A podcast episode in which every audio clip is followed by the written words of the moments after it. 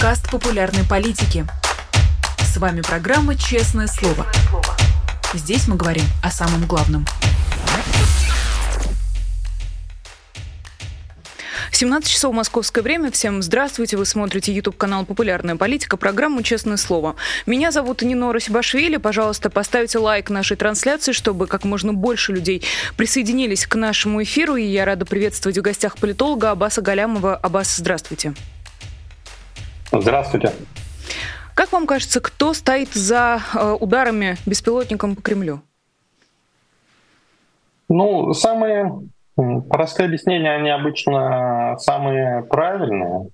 Идет э, война, э, Россия бомбит Киев, Москва в этом смысле представляется вполне себе так, так сказать, легитимной целью, логичной целью для а, украинских ВВС поэтому логично предположить, что это, это украинцы. То есть я ставлю на, это, на эту версию.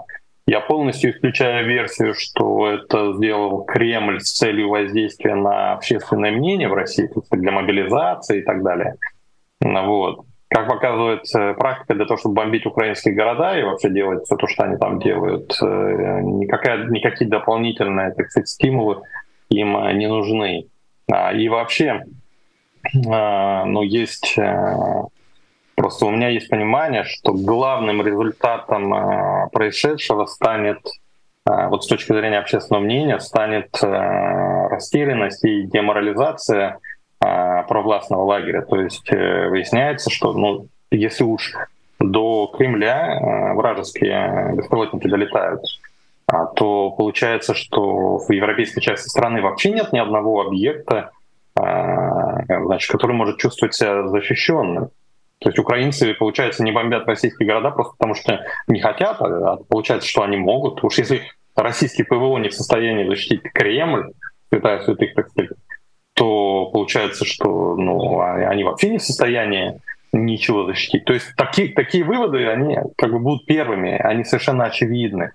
И такие выводы ну, совершенно не нужны Путину, не нужны Кремлю. Они, очевидно, а, приведут к росту а, значит, запроса на мирные переговоры, на немедленное прекращение а, войны.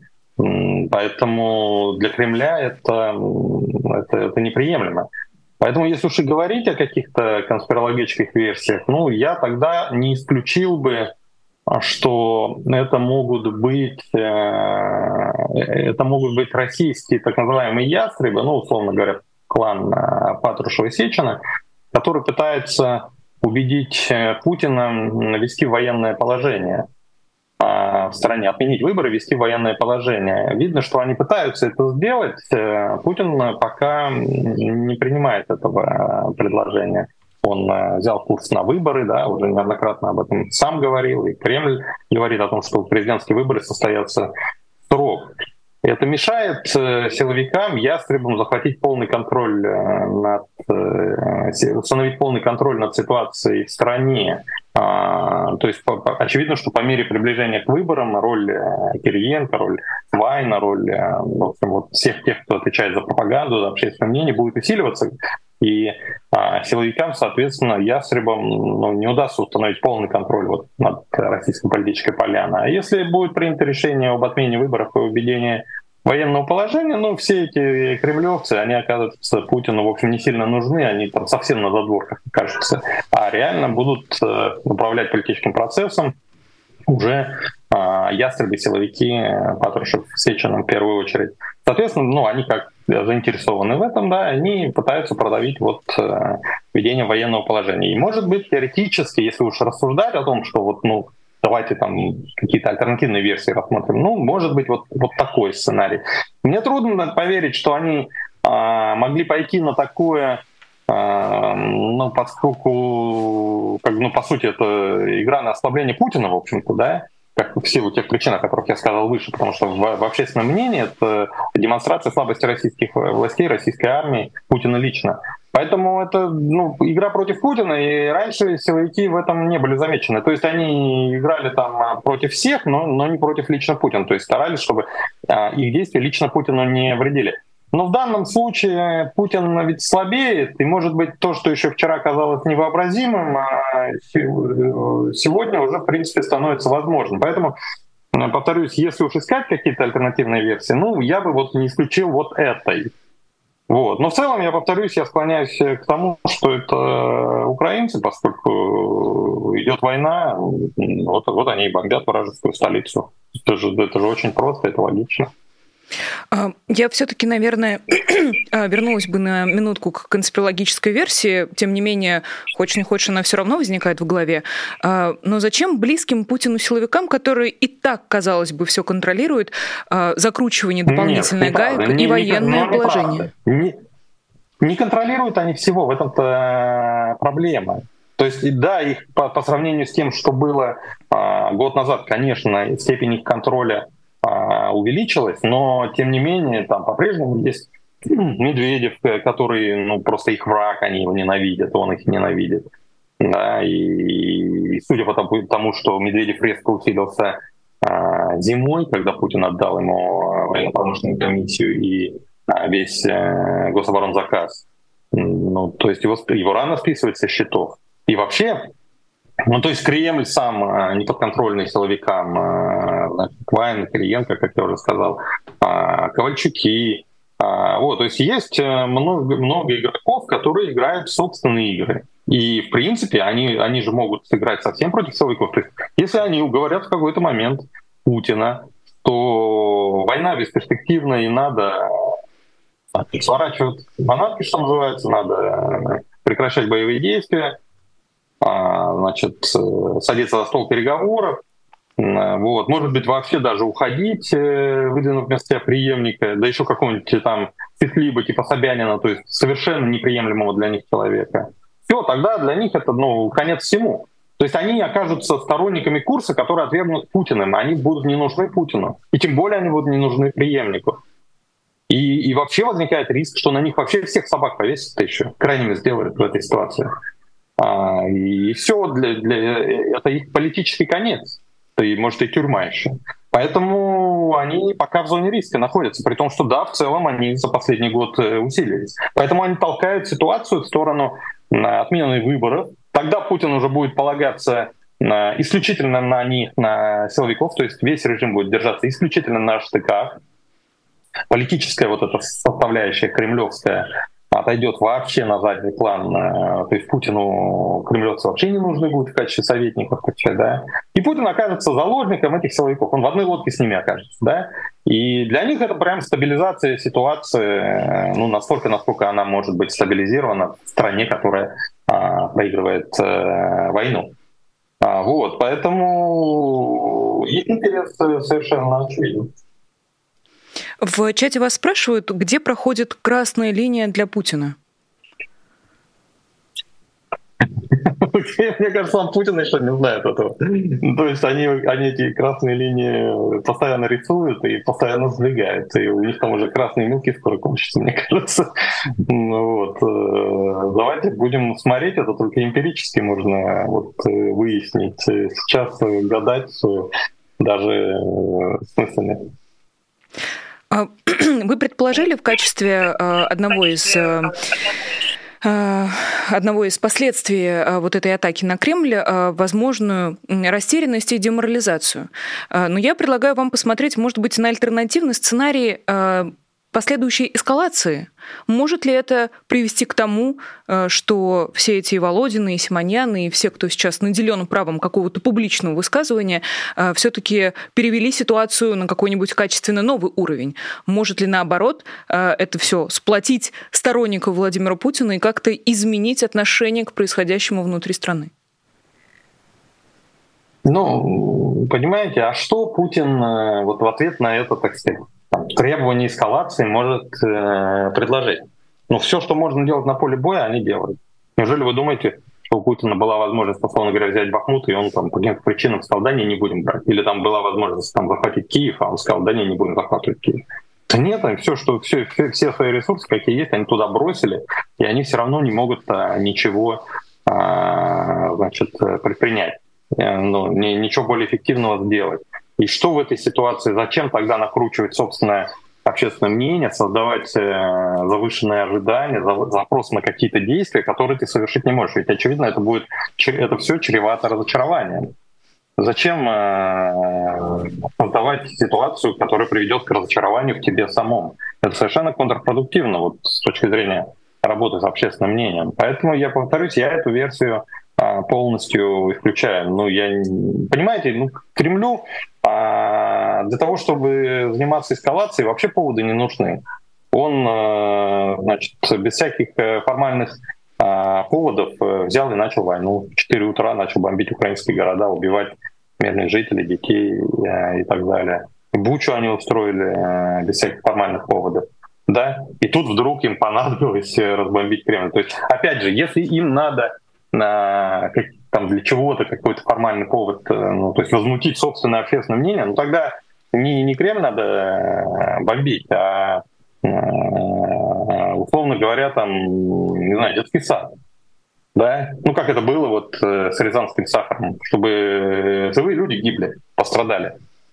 Вот. А, а ведь э, тот факт, что там бомбят Кремль, ну, в глубине души даже самые возмущающиеся там российские а, Z-патриоты, там, да, Тимонян, да, Пригожина, они все все равно в глубине души-то у них есть понимание, что ну, Кремль это легитимная цель. Ну, идет война, значит, а, и Путин легитимная цель, он главнокомандующий. Э, вот. Э, вообще известно, что российская, российские войска пытались убить Зеленского. В этом смысле логично, что Зеленский там пытается убить э, Путина. То есть ничего такого невообразимого, такого, что там ужаснет людей, возмутит людей, на самом деле вот в этом нет. Да. И, кстати, обратите внимание на то, что происшествие, происшествие случилось э, ночью, а Кремль об этом сказал только во второй половине дня. То есть и больше полудня они это дело пытались скрыть. Просто, видимо, потом, когда уже поняли, что скрывать не, не удастся, скрыть не удастся, что велик риск э, утечки, ну тогда решили сами рассказать, что, ну, так называемое правило первого звонка вот, э, в пиаре, да, это значит, ты, ты первый должен выдвинуть свою собственную э, версию, и тогда она будет э, доминирующей. Все будут вынуждены уже, так сказать, даже если опровергать, но все равно пересказывать твою версию. Вот. И поэтому они решили так сделать. А первоначально, судя по, по этому молчанию, они пытались эту историю скрыть, понимая, что на самом деле она работает э, против них. То есть первый главный Вывод это то, что ПВО не справляется, то, что система ПВО столичная дырявая. А, вот. Но это совсем не тот вывод, который хочет э, значит, получить Кремль. Как вам кажется, элита начнет задавать Путину вопросы? Вот хотя бы после того, что произошло сегодня. Ну, конечно, вопросов будет больше вот в силу того, о чем я сказал. То есть, э, Владимир Владимирович, ну что ты нам говоришь, что все идет по плану? Это у тебя тоже часть плана, что ли? Ну, то есть, конечно... А хватит смелости?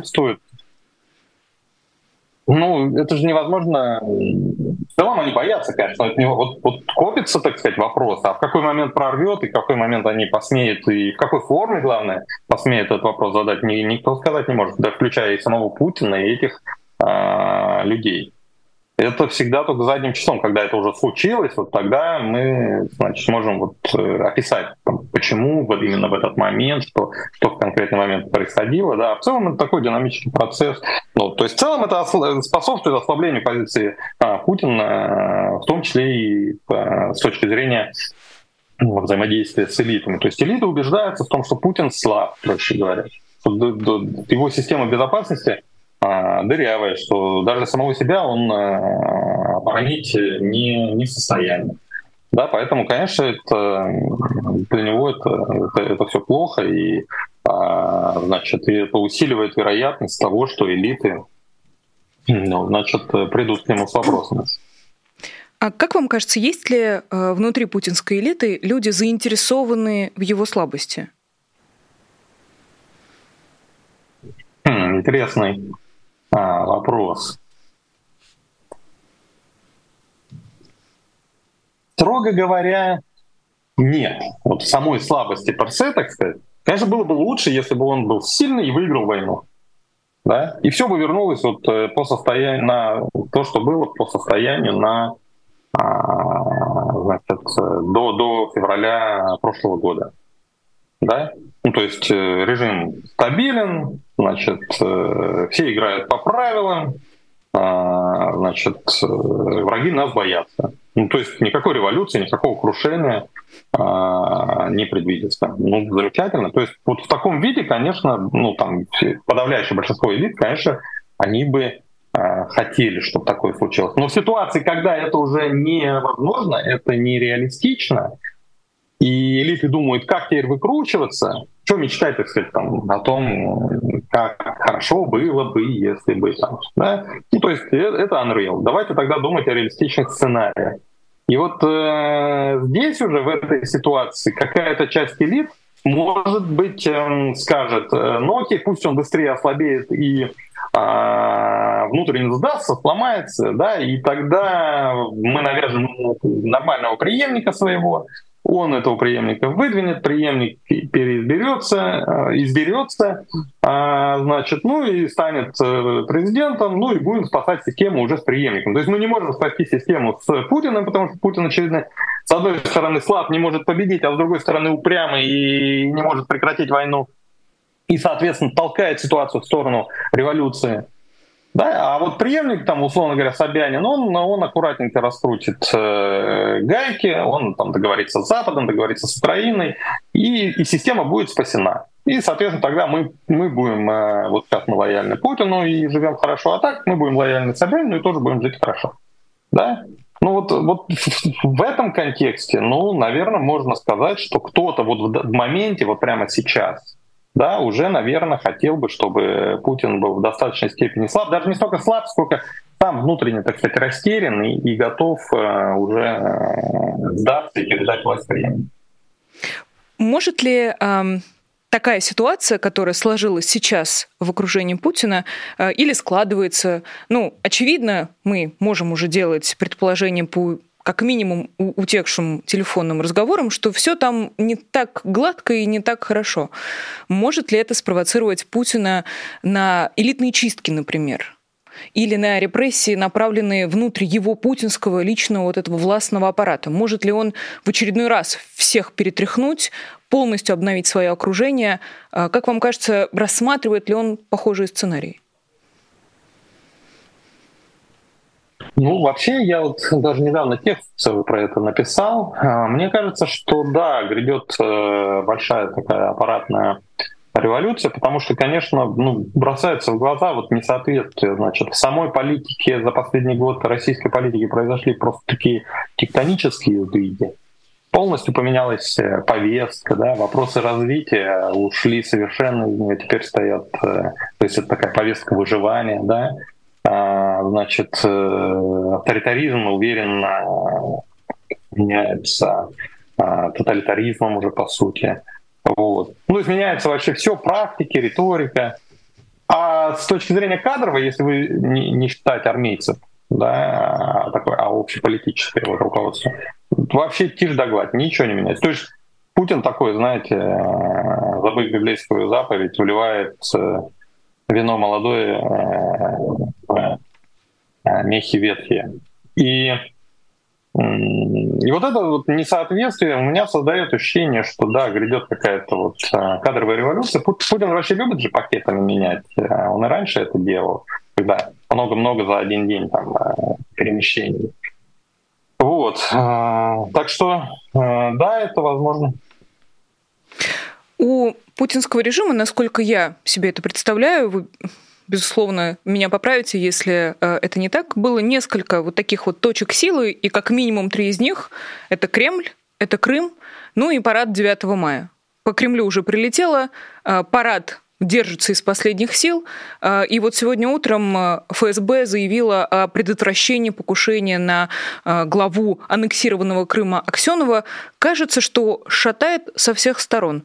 Как вы себе представляете сейчас вот эту устойчивость путинской системы, какие, на каких опорах она все-таки продолжает пока держаться? На страхе, то есть исключительно страх. Э, Путин слабеет, но не утратил еще окончательно а, дееспособность. То есть э, сил для того, чтобы сломать жизнь любому человеку, у него еще достаточно. И поэтому вот этот страх — это единственный мотив. Все остальное — это, это от лукавого, это уже не, несущественно. Может ли в таком случае Путин позволить себе потерять Крым?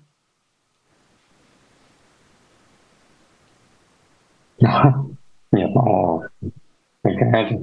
если он может его удержать, конечно, ему надо его удержать. Но вопрос в том, может ли он его удержать. То есть если он потеряет Крым, станции потерять власти резко возрастают. Понимаете, если Путин потерял Крым, то Строго говоря, ну, после этого приближаются президентские выборы, и, а, и у избирателя вообще не остается мотивов голосовать за Путина. То есть слишком очевидно. Понимаете, уже давно, последние лет пять, другой мотивации голосовать за Путина ведь нет, кроме того, что он а, якобы сильный. А если он потерял Крым, э, Крым так он э, точно не сильный, он слабый.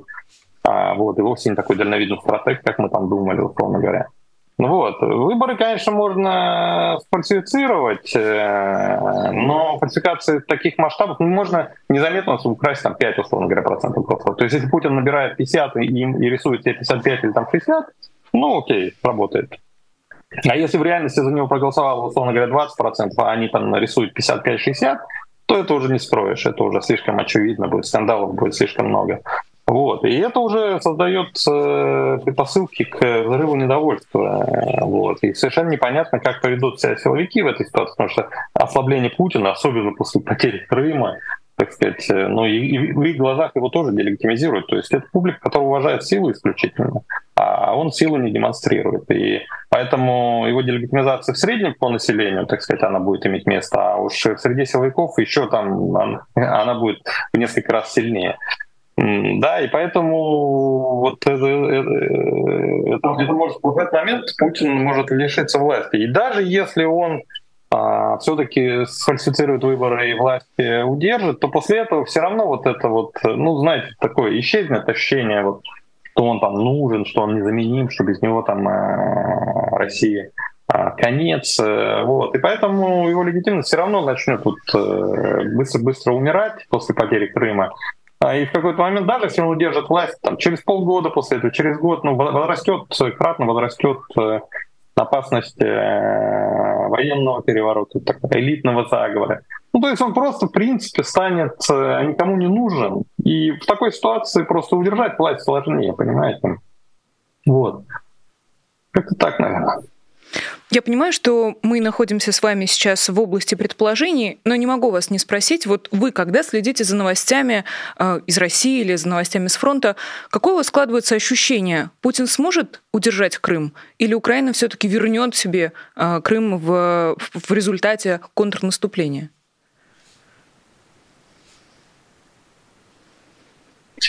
Ну, знаете, я не являюсь специалистом военной области, а взятие Крыма это все-таки в первую очередь военная операция. Да, и поэтому ну, вот я, я могу быть, я самого себя как первоисточник э, рассматриваю по вопросам чисто политическим. Там я сам могу выстроить конструкцию, логику, там, выборы, например, да, там, протесты. Вот. А, а в данном случае я не рассматриваю самого себя как вот источник смыслов. Я вынужден полагаться на экспертов военной области. Они говорят э, разные, разные вещи. Кто-то говорит, что все-таки это будет слишком э, энергозатратно, слишком э, трудоемко для, для украинской армии, поэтому, соответственно, ну, слишком много крови придется пролить, поэтому, соответственно, вряд ли они так вот будут это делать. Ну, знаете, а кто-то говорит, что нет, возьмут. Но если смотреть на историю, то смотрите, ну, Крым неоднократно, в общем-то, брали. И немцы брали в 41-м, и во время значит, Крымской войны Крым брали, брала российская коалиция, значит, турки, англичане, французы.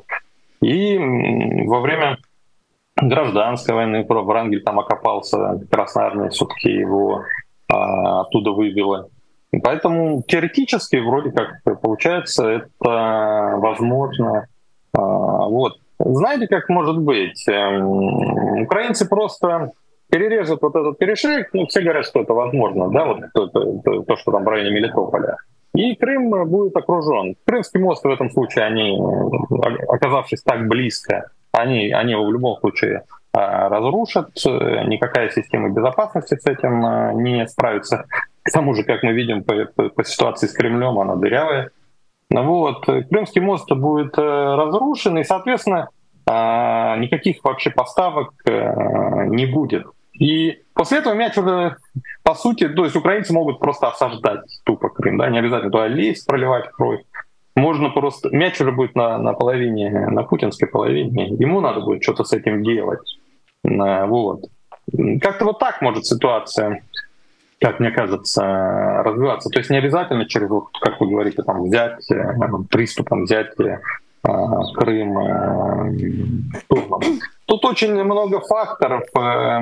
Смогут ли западные союзники ждать, э, пока Украина заберет Крым, или они начнут все-таки давить значит, э, то есть там внутриполитические истории есть, да, Байден, республиканцы, выборы, а, значит, такая же история в Европе.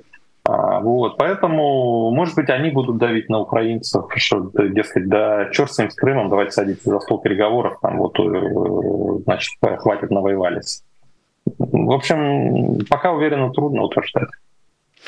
В распоряжении «Медузы» тем временем оказалась свежая методичка из э, администрации президента для российских пропагандистов.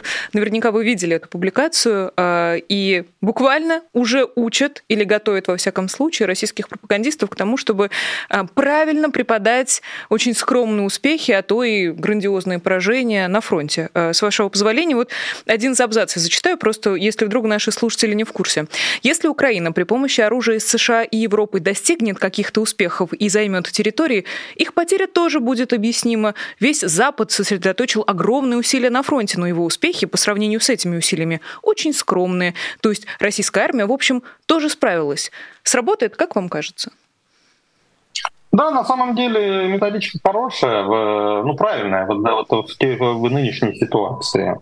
То есть э, в какой-то степени сработает. Понятно, что не, ну, не идеальный расклад, то есть Кремль в любом случае проиграет в общественном мнении очень сильно. Ну вот насколько можно в, не, в неидеальной ситуации там, минимизировать ущерб. Ну эта методичка, она поможет э, этот ущерб минимизировать. То есть, повторюсь, ущерб все равно э, будет, но будет чуть меньше, чем если бы он был, если бы эта методичка не было, и она бы не, не применялась. А, но в целом вообще показательно, что они готовятся к э, поражению, и эта история, безусловно, не может не радовать а, и российских противников э, режима, и тем более э, украинцев. Вы, как политтехнолог, наверняка лучше многих разбираетесь в этом тонком искусстве манипуляции и манипулирования чьим-то мнением. Как вам кажется, неужели все можно заболтать? Неужели во всем можно убедить людей, которые садятся перед телевизором, включают его и включают вечернего, там, не знаю, Соловьева или Скобеева? Нет, нет, нет, не но. Я на самом деле многократно говорил, что с точки зрения политтехнологической, пропагандистского промывания мозгов Кремль работает э, очень э, профессионально.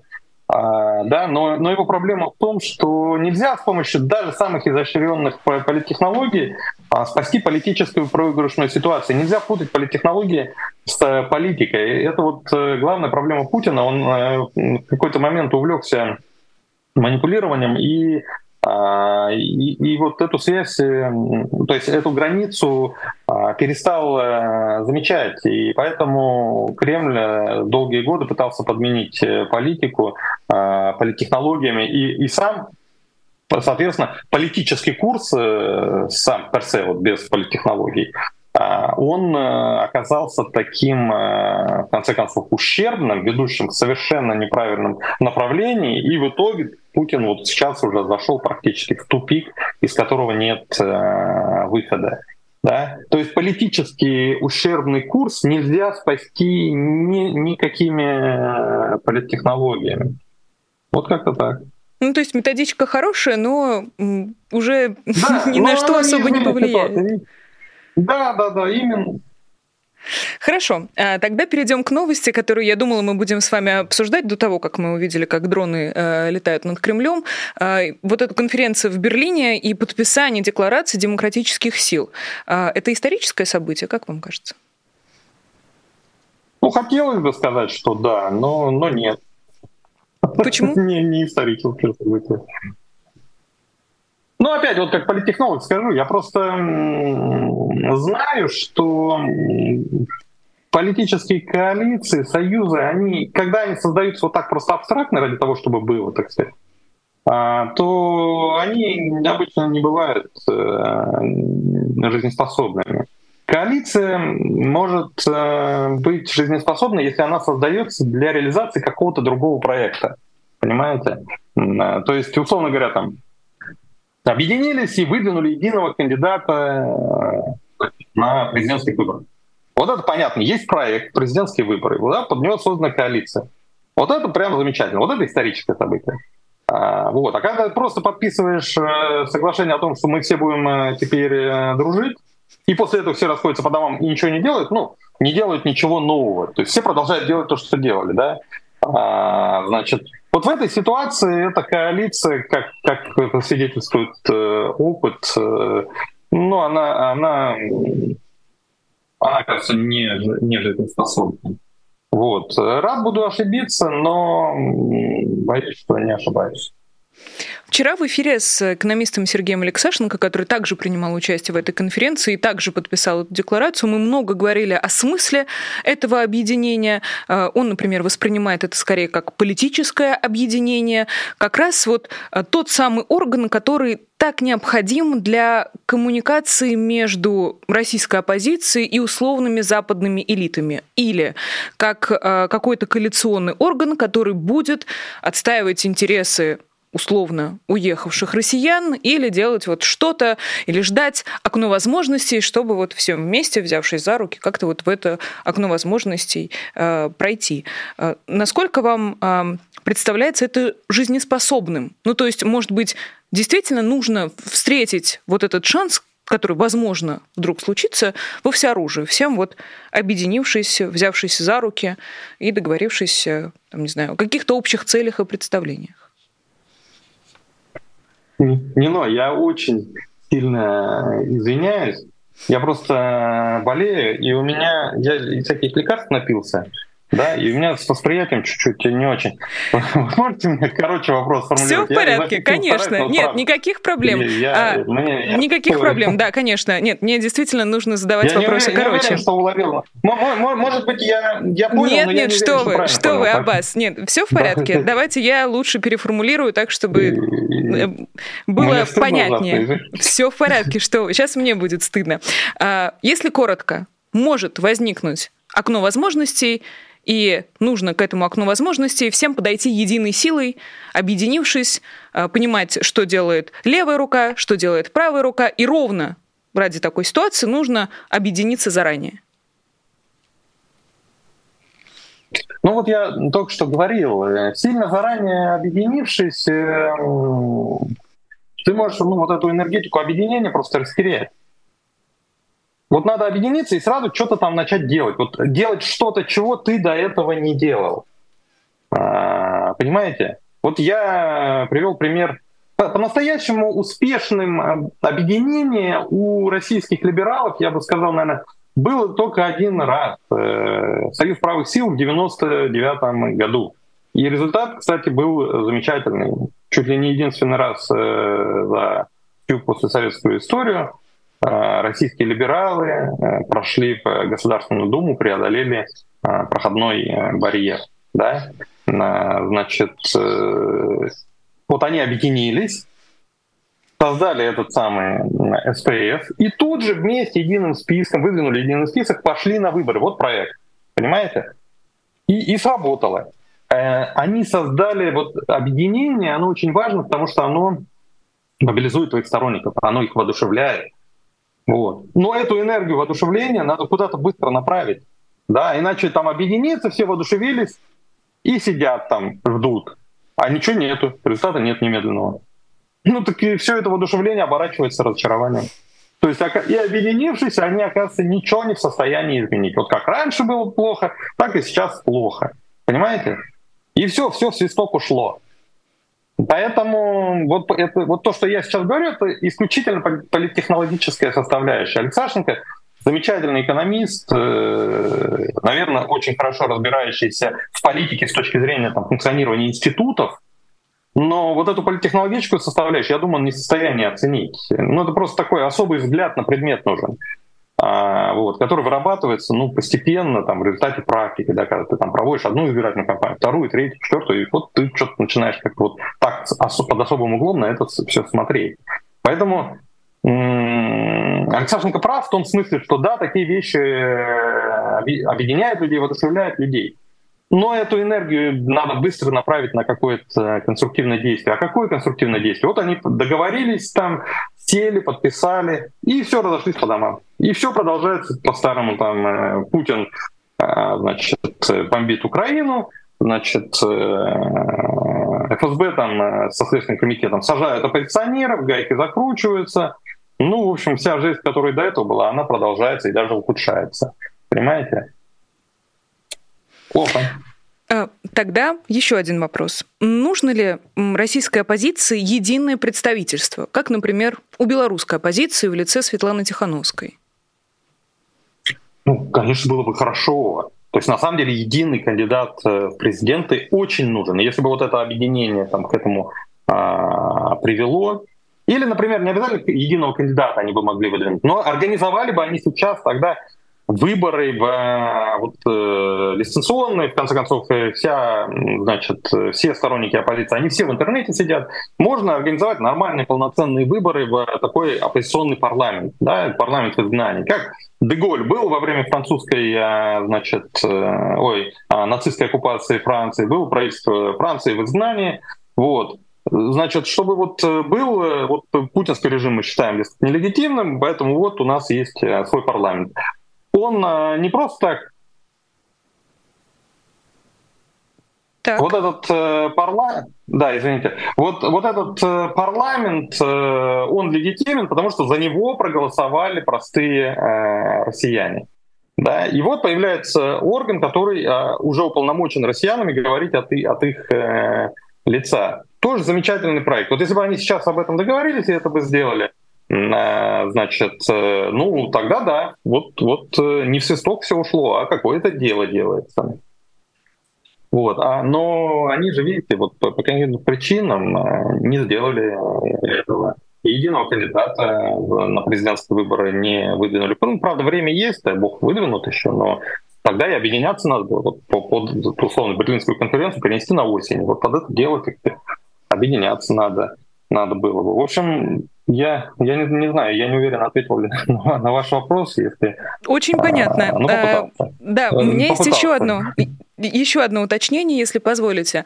А, в чем все-таки, как вам кажется, причина вот этого необъединения? А, что между собой не могут поделить а, российские оппозиционные движения, которые сейчас в большинстве своем по факту находятся за границей. Вот почему не происходит вот этого какого-то, не знаю, соединения даже вот по таким очевидным и понятным вопросам, как а, антивоенная позиция, антипутинская позиция и так далее. Реальная причина заключается в неспособности объединиться, заключается в том, что они а, а, запаха победы вот близящихся нет, эм, запаха добычи. Есть растерянность и непонимание, что делать. А в такой ситуации люди бессознательно склонны искать крайних, на кого можно возложить ответственность за неудачу. И поэтому они дерутся постоянно. Вот как только, я уверен, как только они почувствуют запах добычи, как только режим ослабеет настолько, что победа в ближайшем будущем станет реалистичной, они все объединятся. Ну, не все, конечно, но в подавляющем своем большинстве, значительное их большинство а, сумеет а, объединиться. Вот, э, вот когда появится понимание, как действовать примерно, да, а, тогда, тогда ну, они, вот те же самые люди совсем по-другому будут смотреть. Они не будут искать э, уже крайнего, они будут искать э, союзников вот прямо на бессознательном уровне. То есть они друг на друга начнут смотреть позитивно, они будут видеть в, друг в друге а, людей, которые способны значит, поспособствовать так сказать, достижению успеха. Вот. еще один уточняющий вопрос, тем более у нас пока есть еще полторы минутки, даже чуть побольше. Кто из российских оппозиционных э, сил сейчас представляет реальную политическую силу? Вот если мы, например, будем с вами рассматривать всех по порядку, например, начнем с Михаила Ходорковского, который э, в этой конференции принимал непосредственное участие, был ее организатором. Михаил Ходорковский, то, чем он занимается, является это скорее политической структурой или все-таки скорее каким-то общественным движением, э, средством массовой информации? Э, как вы это видите? Ну, это настолько сейчас э, неотделимые друг от друга вещи, что да нет, ну, конечно, он занимается политикой. Э, вот. Я вообще ко всем к ним отношусь э, с уважением и никого персонально не хочу критиковать. Но, конечно, Ходорковский старается и что может делает, и честь ему и хвала. Э, как говорится, вполне мог бы значит, лежать на боку, денег у него достаточно и ничего не делать. Ну нет, старается вот, э, а, да, и поэтому, поэтому, ну как говорится, кто я такой, чтобы там людям, которые хоть что-то делают, там какие-то свои оценки давать, да. Но, но вот что я точно могу сказать, это да, я считаю, конечно, Навального безусловного лидером, безусловным лидером российской оппозиции, даже там в тюрьме, а, его, его структуры, а, вот и ну, вот вы принадлежите к числу тех, кто носит э, падение э, путинских рейтингов э, с э, 76, это данные фонд общественного мнения, 76 в 2015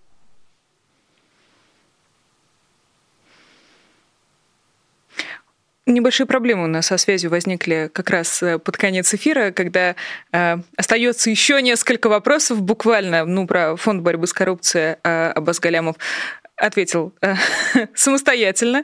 Я надеюсь, сейчас Аббас к нам вернется. У нас осталось две минутки, хочется договорить. Аббас, простите, э, связь прервалась, когда вы говорили про рейтинги Путина согласно последним опросам. Ну да, да, вот что падение, вот это падение рейтингов почти двукратное за пять лет, это в значительной степени заслуга Навального, в значительной степени усилиями Навального а, значит, э, был разрушен, окончательно добит э, крымский консенсус, и Путин превратился в фигуру, которая сейчас из лидера там, подавляющего большинства россиян, человека, который опирается на меньшинство. А, вот, это в значительной степени заслуга Навального и ПБК, вот как-то так. А Максим Кац? Ну, тоже молодец. Я, безусловно, вот помню его и Гудкова э, историю с муниципальными выборами в Москве. Это был э, большой успех их, поэтому э, есть истории, когда мне что-то там не нравится у Каца, но в целом это, безусловно, положительный герой.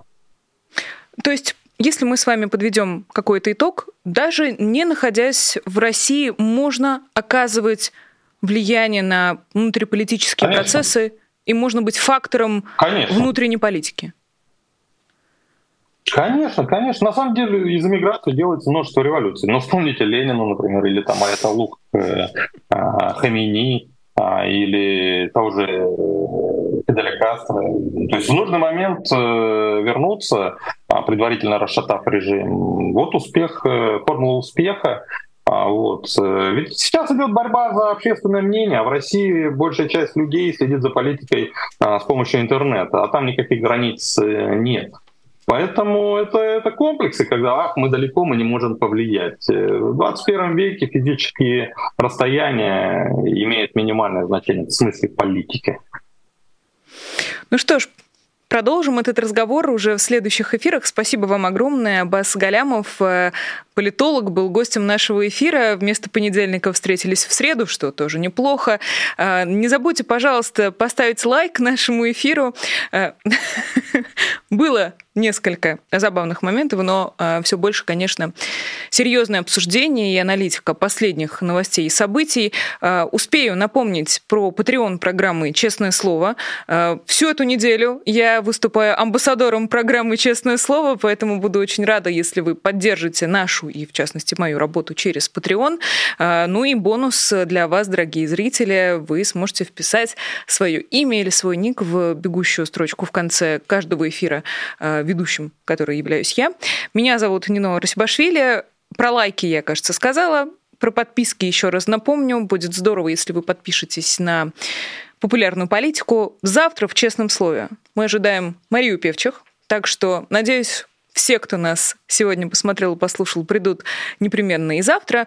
Продолжим обсуждать события важные для вас и для нас. Меня зовут Нинор Сибашвили. До скорой встречи, всего доброго и пока.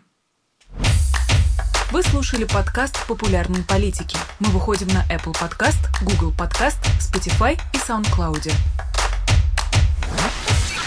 А еще подписывайтесь на наш канал в YouTube.